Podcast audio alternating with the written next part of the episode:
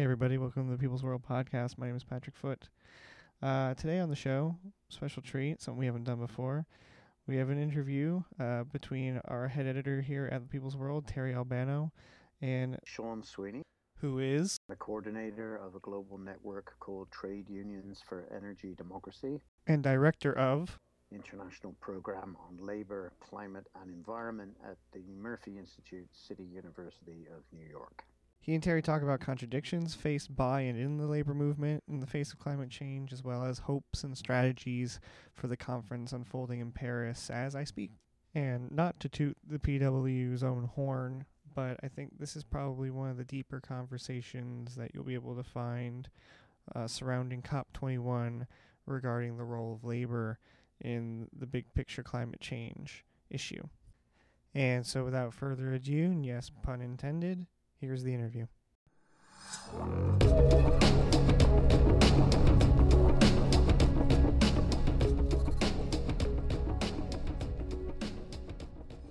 Okay, thanks, Sean. So could you just explain for our listeners exactly what this means, Trade Unions for Energy Democracy? Um, the project was is three years old.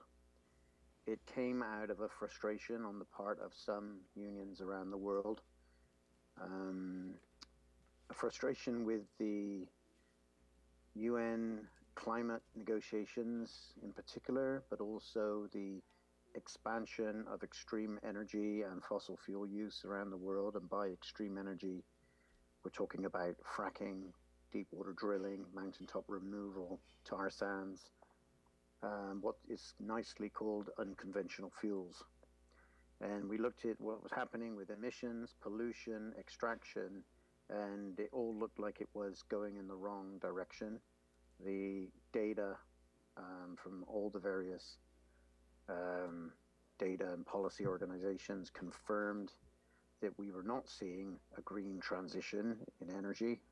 We were seeing more fossil fuels coming into the system, ever dirtier and more repressive in terms of their implications for workers and communities uh, pretty much everywhere in the world. So the idea for Unions for Energy Democracy was to, in the face of these trends, um, to reach a conclusion, a very important one, I believe, that only a struggle over the energy system itself, to reclaim it to the public, to democratize it, to restructure it, was going to get us anywhere near where we needed to go on a planetary level. We understood that this is a long-term struggle. It's not something that's going to be a short one-year campaign and we'll have everything all done and dusted. Um, but we're trying to reinsert into the global trade union debate and into politics the importance of social ownership and democratic control, particularly of energy, uh, but of also other key sectors. So that's what we're trying to do. Wow, that's a big job. Oh, yeah. Um, have you seen, and or can you give us any examples of kind of what uh, energy democracy may look like in either in the U S or uh, around the world? Well, um, I think it's expressing itself in four different trends.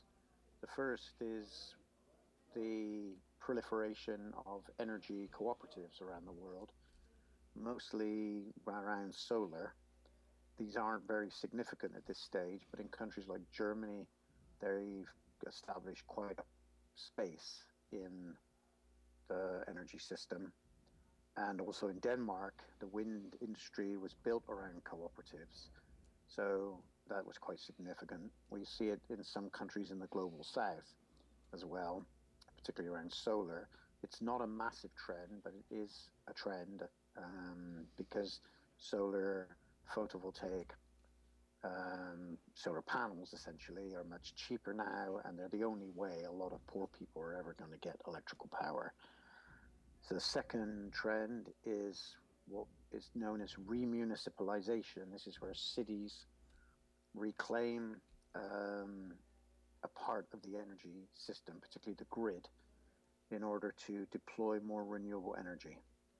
And we're seeing that, again, mostly in Germany, but one or two cities in the United States, Boulder, Colorado is one, and we're going to see more of it, I think, as cities um, push back against the big energy companies. The third is reform of the utilities. We're seeing that also in one or two places. This is where utilities are essentially instructed to uh, change their business model and or um, to uh, take on more renewable power. So a lot of utilities have some kind of formal oversight uh, structure or that's supposed to keep an eye on what they're doing. The U S is a good example of that. And there is an effort to reform utilities. Again, it's not a massive effort, but it is happening here and there. And the last one is from the historical example of the Rural Electrification Administration during the New Deal. And we maintain that um, that level of scale and intervention and ambition is important if we're going to really um, decarbonize and democratize energy. So that's the kind of the Roosevelt model, public works, essentially. So it's a work in progress. Um, we also know that it could happen at the level of the state. Um, we see in Greece, Syriza was elected on public ownership of energy.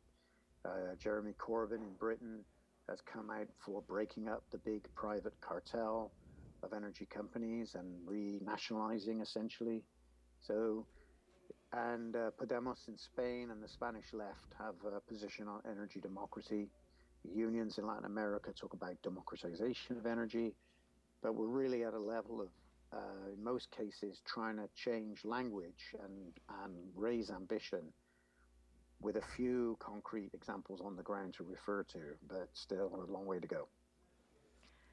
Right. Um, you mentioned the remunicipalization, but there are some cities in the U S, I seem to remember Los Angeles maybe being one, or Cleveland. Los Angeles was was uh, basically kilowatt socialism at the turn of the last century. They, I think it's still the case. It's a public utility. Um, I'm not too knowledgeable about it, but I know it was a, a good example of uh, where the, I think it was the Socialist Party in the first two decades of the last century made it a priority. And this is documented in the Unions for Energy Democracy publication called Power to the People Towards Democratic Control of Electricity Generation, which is a fairly new document that's on our website. Um, well, a couple things came to mind. Um, you mentioned renationalization too, but I also noticed you tend to not talk about nationalization as a part of the energy democracy. Is there reasons for that, or uh, so that's one. And then the other question that came to mind too as a follow-up is uh, um, has the energy democracy programs have has it been talked about or presented with the Sanders campaign or injected somehow in the twenty sixteen presidential elections? Uh, like the the second one is easy easy to answer. The answer is no, not because um, we wouldn't like to. We just haven't got the ear of the Sanders team at the moment. Um, any advice in that, with that regard would be most welcome. And I think this is something that uh, Bernie might take seriously. Um, certainly got uh, an affinity towards those kind of approaches, I believe. Um, but the nationalization question, it's not that we con- consciously avoid the term, um, but we do make say that this issue of energy democracy and democratic control can't be reduced to public versus private. We have a lot of publicly owned energy around the world. Um, uh, most oil is publicly owned. The problem is most of those public or semi-public entities act like um, profit-seeking capitalist multinationals. So they invest on glo- they invest globally, whether it be um, you know the French or the Norwegian or the Chinese or the Indian, um, American for that matter. They invest globally. They make profits. They're invest. They're basically publicly traded, and so the ownership is really um, formal. What's most important is the behavior. And if the idea is to sell more energy to make profit and then reward yourself with those profits at a very high level, then that's not the kind of, um, uh, that's not what we mean by energy democracy. So the public side of it, or the nationalization side of it, needs to be qualified um, in every instance. Thanks. Thanks for that uh, explanation. Um, let's turn a little bit to Paris. Um, yes. uh, T U E D is going to be there, along with a number of other unions, both from the U S and around the world.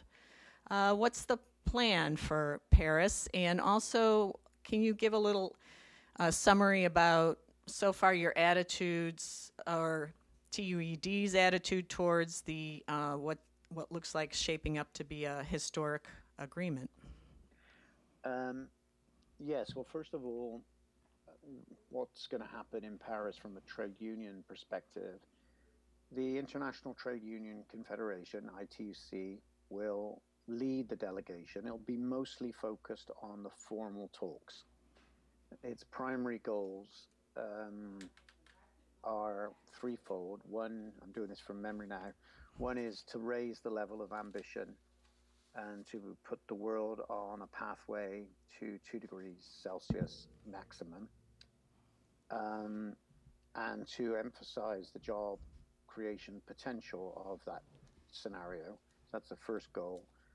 The second goal is to have fair climate financing. This has been discussed now for a dozen years or more, that the poorer countries who are most hit, most vulnerable, um, need to be helped both with, to use climate speak, mitigation, which is the reduction of emissions, and adaptation, which is to deal with the consequences of climate change, which are inevitable. And so that's the second demand. And the third demand of the I T U C is for just transition for workers to be included as a specific reference in the final agreement. So it's very much an inside game. Um, and it focuses largely on lobbying negotiators and government ministers. Outside of the talks, um, there will be, this is where it gets a little bit more complicated, there are planned discussions um, among the unions, between unions and other social movements. There's probably going to be um, a, um, a very intense period of days of discussions and debates, sort of a World Social Forum kind of atmosphere in some cases, um, lots of debate and discussion, people meeting, networking, making plans.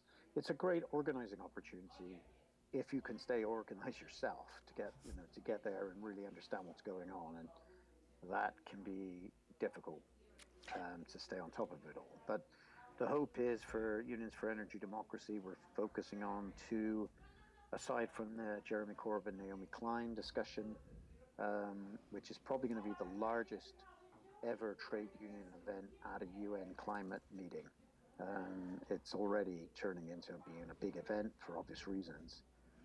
Um, but the other two areas we're focusing on is to try to get unions to support Uh, a trade union call for a global moratorium on fracking for shale gas and shale oil, and that has already got a, quite a lot of union support. And the second is to maintain or insist that the climate targets that are being proposed are A, inadequate, and B, if they were adequate, the only way they could be reached is if the public sphere is expanded dramatically, particularly in energy, but also transportation, food and agriculture, and other systems. We can't decarbonize the system without an ex- massive expansion of public control. And that's the main message. And as you know, Teresa, over the last thirty years, unions have gone largely shy of any mention of public ownership.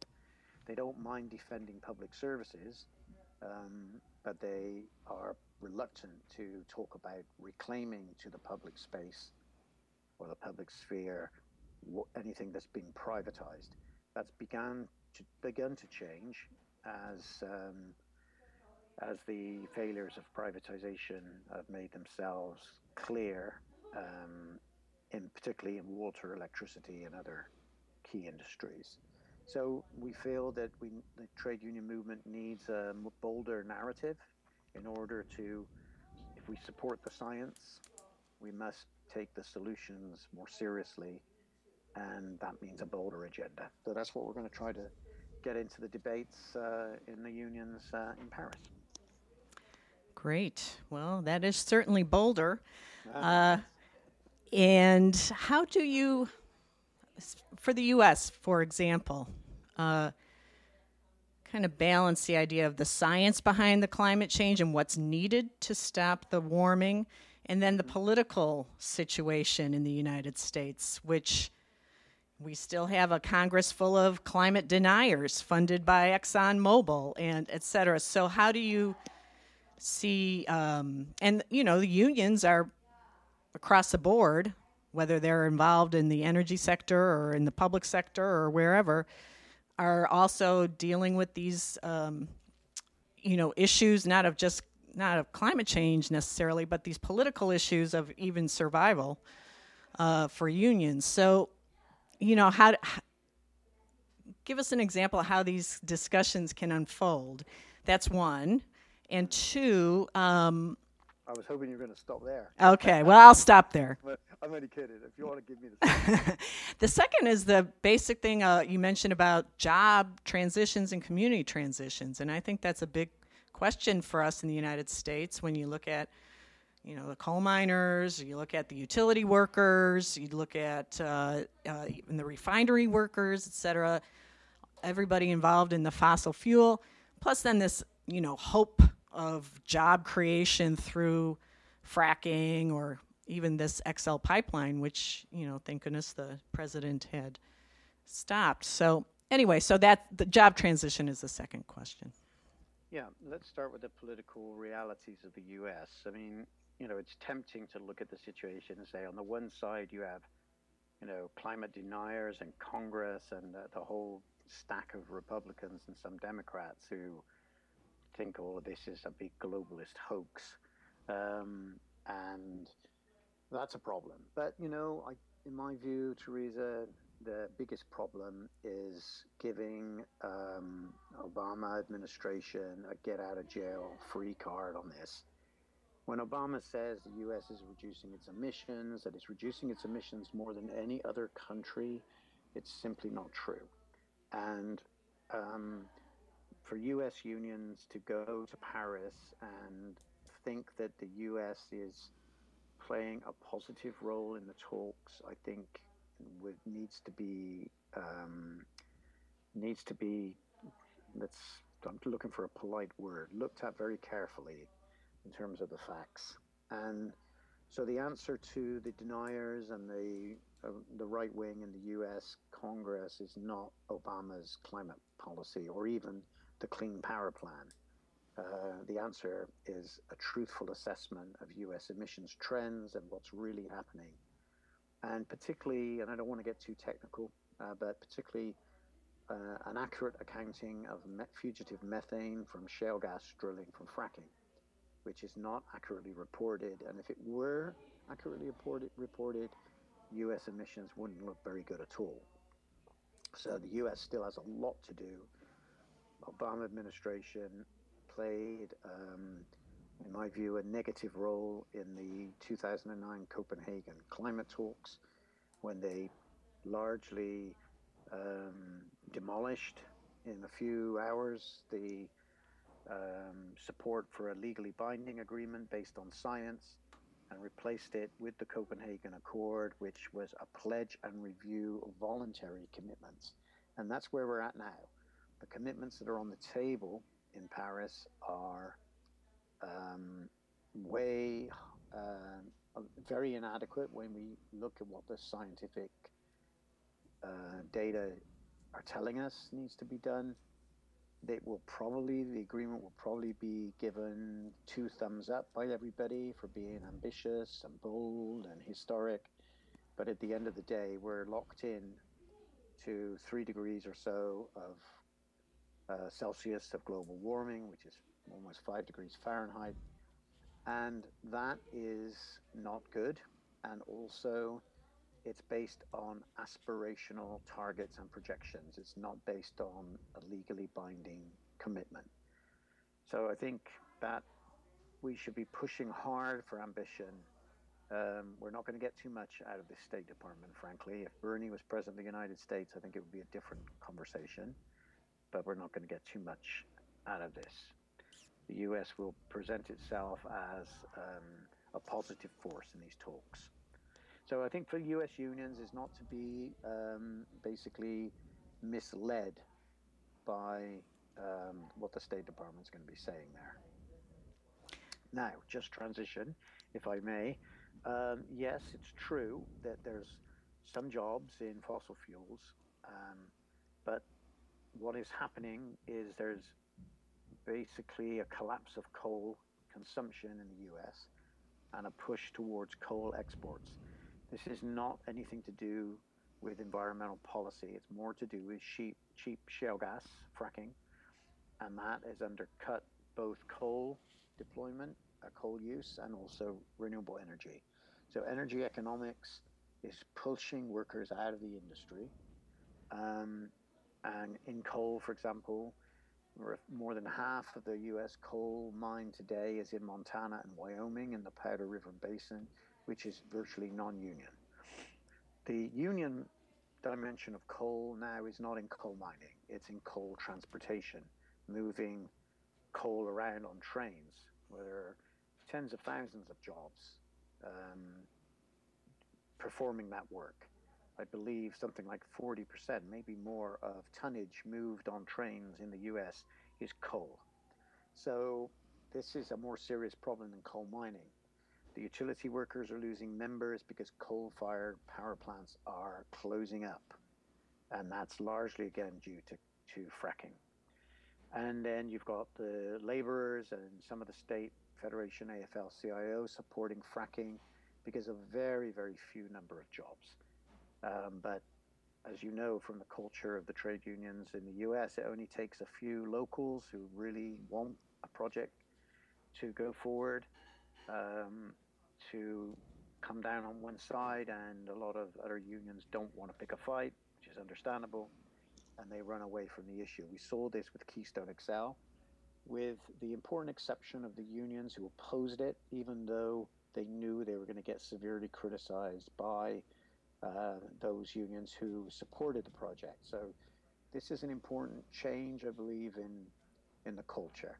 It says we're all Um, energy unions to some extent. We're all living on this planet, and we have as much right to oppose a project as you have to support it if it affects the health of workers, communities, and future generations. And I think the nurses unions in the U S embody that. They advocate for their patients. They say we see the effects of fossil fuels, both domestically and internationally, and we opposed the pipeline for those reasons. But it did cause a split in the trade union movement on that question. And I think the the rise of um, what is called Saudi America, you know, the idea that the U S now is an, is going to be and is an exporter of coal, oil, and gas, um, and will be a major player in the world economy um, in providing those fuels. That is a scenario that makes some unions quite excited, and it makes another set of unions quite disturbed. So I think we're going to see more battles. I hope we can resolve it as a movement, and certainly uh, Unions for Energy Democracy has been trying to play that role um, by saying all of these issues of transition could be resolved if we had control over the industry. We none, nothing is going to happen in two years or five years. It's a fifteen, twenty year proposition at minimum, and we can plan our way out of this. We can have a planned and an orderly transition, a truly just transition, if we have control over the sector. And that means re-regulating, renationalizing, restructuring that sector. And I know it sounds like a Herculean task, but um, I don't see any other way around it. We have to fight around this question. Well, so that's, that's a bit of a long answer, but I hope you got something. Well, that's for sure. I have a couple of follow-ups on that. Um, it's going to be a long, long, hard fight. Uh, I'm a little surprised about uh, your uh, analysis of the Obama administration and the initiatives around climate change, not know so much about the two thousand nine Copenhagen conference, but the, you know, the coal emission uh, plants and putting uh, greenhouse gases under the uh, E P A, and mm-hmm. and so it's because they've caught so much backlash from the right wing, et cetera, so they must be moving in a direction that's maybe not, obviously not far enough, mm-hmm. that we need to really make a difference in this climate catastrophe. But given the political realities in the United States, is pushing forward. I mean, this is a Congress who wouldn't even uh, undo the oil subsidies, even though the Obama administration, and and there were Democrats, of course, from oil states, say Louisiana, et cetera, that were against such things. But in general, I think people think, yeah, why are we supporting these uh, the, the big oil with these tax subsidies? So I'm yeah. I'm a little surprised about that um, a- assessment. Um, in in somewhat related, um, I see that fossil fuel industry, big oil, big coal in, in particular, um, probably the most reactionary in terms of our uh, su- the support that they give in the political realm. You know, the ExxonMobil thing about supporting, the, you know, all sorts of foundations that, or whatever, this climate denying. Uh, also, the Koch brothers involved in, you know, fossil fuel, and if there isn't some kind of poster boys for uh, reaction in the United States, it's the Koch brothers. So, um, isn't there somehow a, a broad coalition that can be developed that would include, you know, say, Obama administration or whoever uh, possible Democratic nominee um, going forward, even if there's disagreement about how far? Well, it's um, it's. Let me go back to the assessment. Um, I think there's two ways of looking at it. There's looking at it in the context of U S politics, in which you could say, I would give Obama B or B minus in terms of what has been done on climate change. He has empowered the E P A, he stood by the E P A.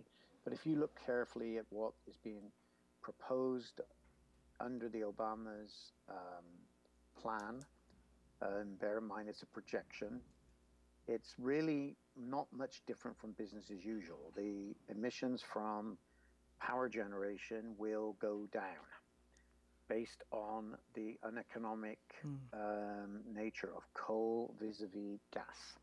That's the reality. That's most of the commitment put on the table by Obama. There's not much in energy conservation, and there's not much in mm. renewable, scaling up renewable power. So um, but then, then you've got to look at, as I said, the the fact that the E P A Um, under, and they're fully conscious of this, the E P A under measures methane. And if you look at methane, it is forty times, it is sixty-seven times more potent than carbon dioxide. That's the Intergovernmental Panel on Climate Change's own figures, which were updated two years ago. The E P A still uses nineteen ninety-five criteria, which puts methane at half as potent. So it bases its emissions um, on undervaluing methane. Methane mm. does its damage over a twenty-year period. So there's a whole debate to be had um, by the environmental groups in particular, who have changed their position on fracking from being somewhat supportive, because gas burns cleaner than coal, to now quite uh, considerably more critical. So I think, yes, in the context of politics, Obama's doing okay, although we have to be honest about the realities. And in the context of global emissions, the U S's per capita emissions is higher than anybody else, with the exception of Canada. Mm. And that's not going to change fundamentally in the next fifteen years.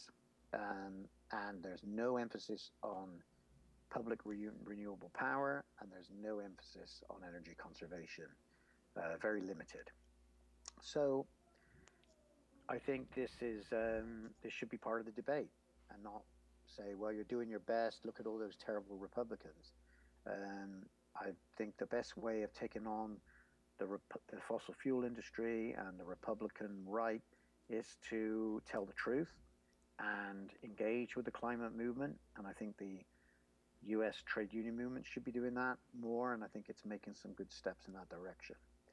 So I sort of mixed in the two questions there, but um, that's uh, that's I see important to point those things out in the context of U S politics.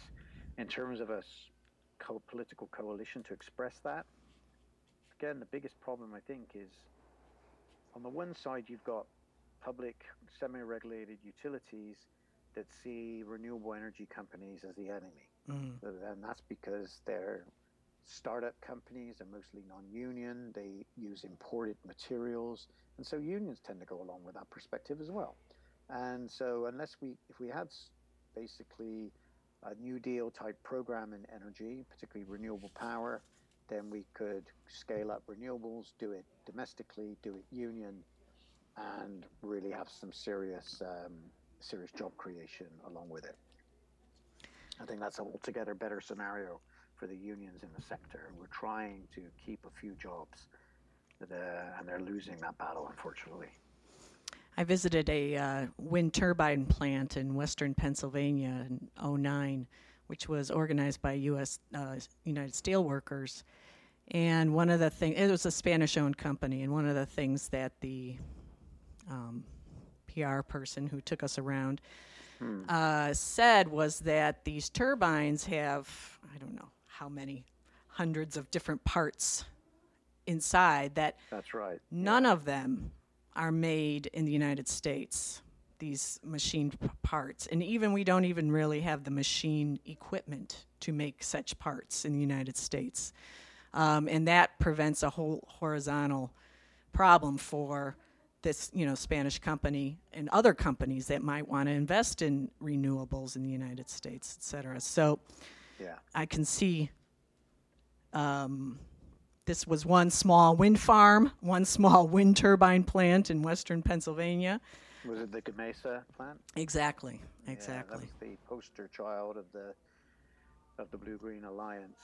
Um, but unfortunately, I believe it closed, or it's now become uh, a hub for imported components. I haven't followed it closely, but um, that's what I've been hearing about it. Well, that uh, brings me to our last part here. Um, mm-hmm. Are there other countries that we could look to that are doing some of the right things on um, on both renewables, reducing emissions, uh, again, maybe some of the energy democracy issues, but mainly about, uh, you know, getting off fossil fuels and getting on to renewables. Um, and just a little bit of an aside is that, you know, Bernie Sanders talked about looking to Denmark and other places, you know, and um, kind of caught, caught some backlash on that. Um, but shouldn't we be looking at other countries and what's being done right in terms of that? Yeah, I wish I had a long list of countries that we could point to. I would say, you know, Cuba's done a good job. Its emissions footprint is virtually nothing. Yeah. Um, but it, its approach is very interesting. It's, um, you know, it basically had a program where it gave away ninety million, um, you know, compact fluorescent bulbs in order to advance energy conservation. Um, not for climate reasons necessarily, but because they're better, they're cheaper, they consume less electricity. And rather than wait for the consumer to make a decision um, on this, made it a kind of a government program and transitioned out incandescence and moved in with compact fluorescence.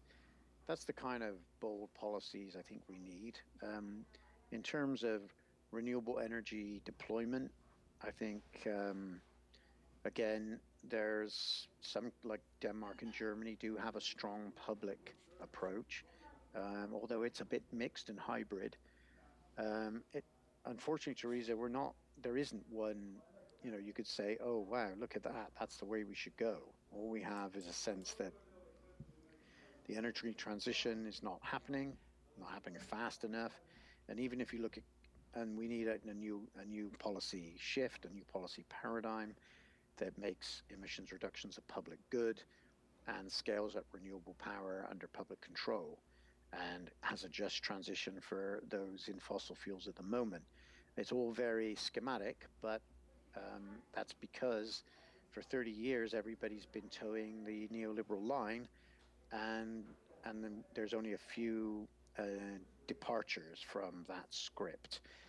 That said, the um, people understand the potential of renewable power. We've seen the Jacobson report in the U S saying that the U S could be one hundred percent renewable by twenty forty, twenty forty-five, and based on um, solar, hydro, and wind power. And these are technical studies that show what could be done, or at least suggest what could be done, but we don't have the political power at this stage to implement those policies. So one day we're going to have a state in the union that's going to be able to do that, or a state in the world that's going to be able to do that. And um, it's we're waiting for that kind of breakthrough, I think, to in order to really popularize Uh, energy democracy and genuine climate protection. So there's a bit of work to, to do on it. And even in the E U, where emissions have fallen, it's fallen because all of their industry, or a lot of it, has been moved offshore. So now it's basically they import products from places like China, who have got a very high emissions increase, um, but that's because they're making products for the European Union. So the Chinese complain, well, you're buying all this stuff, it's embedded with carbon, uh, you're, but we're the one who's responsible for the carbon. So mm-hmm. what gives? So that's been the, the, the dance.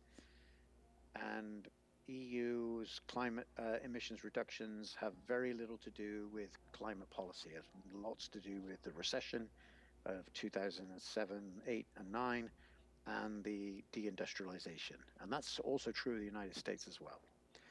So when we talk of U S emissions going down with four hundred thousand manufacturing jobs lost during the recession of two thousand seven and eight, that goes a long way to explaining why the U S is going in the right directions on emissions, somewhat in the right direction.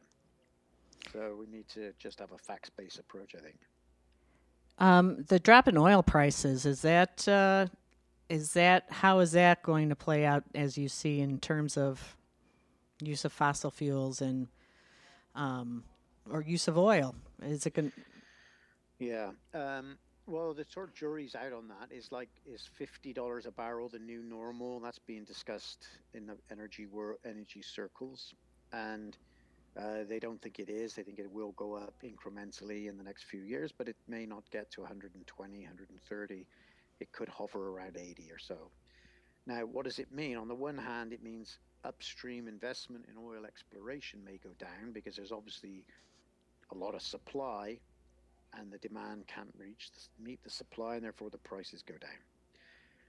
Um, so the investment may slow upstream, but the usage may grow. So you see flights to Europe now, five hundred dollars return, gas, what, three dollars a, a gallon in New York, considerably lower than it was a year or two ago. So that means that consumption of uh, oil-based products, petroleum products, could increase. Um, so the economic implications, I think, are a little, the climate implications of this um, cheap oil and cheap gas and cheap coal, incidentally, they've also gone down quite dramatically, are somewhat mixed. So the stakes are high in Paris, it sounds, yes, and yes. on this whole issue of climate change, which you mentioned uh, the Naomi Klein and Jeremy Cor- Corbyn event that's going to happen in Paris, and Klein argues that the whole system has to change, and it sounds like T U E D is also really working on a systemic basis here of, of change. Um So how do you see that, and uh, and then these, you know, kind of half steps, being able to uh, do what we need to do? Well, I think the advantage of what Naomi Klein has done, and she's not the only one, you could even say Pope Francis has helped, has raised the issue of political economy as a climate problem. The problem is not emissions, the problem is capitalism, capitalist accumulation without end, growth, expansion, consumption, irregardless of what it means to uh, human well-being and also ecosystems and planetary limits. And I think that's a very, very important place to start.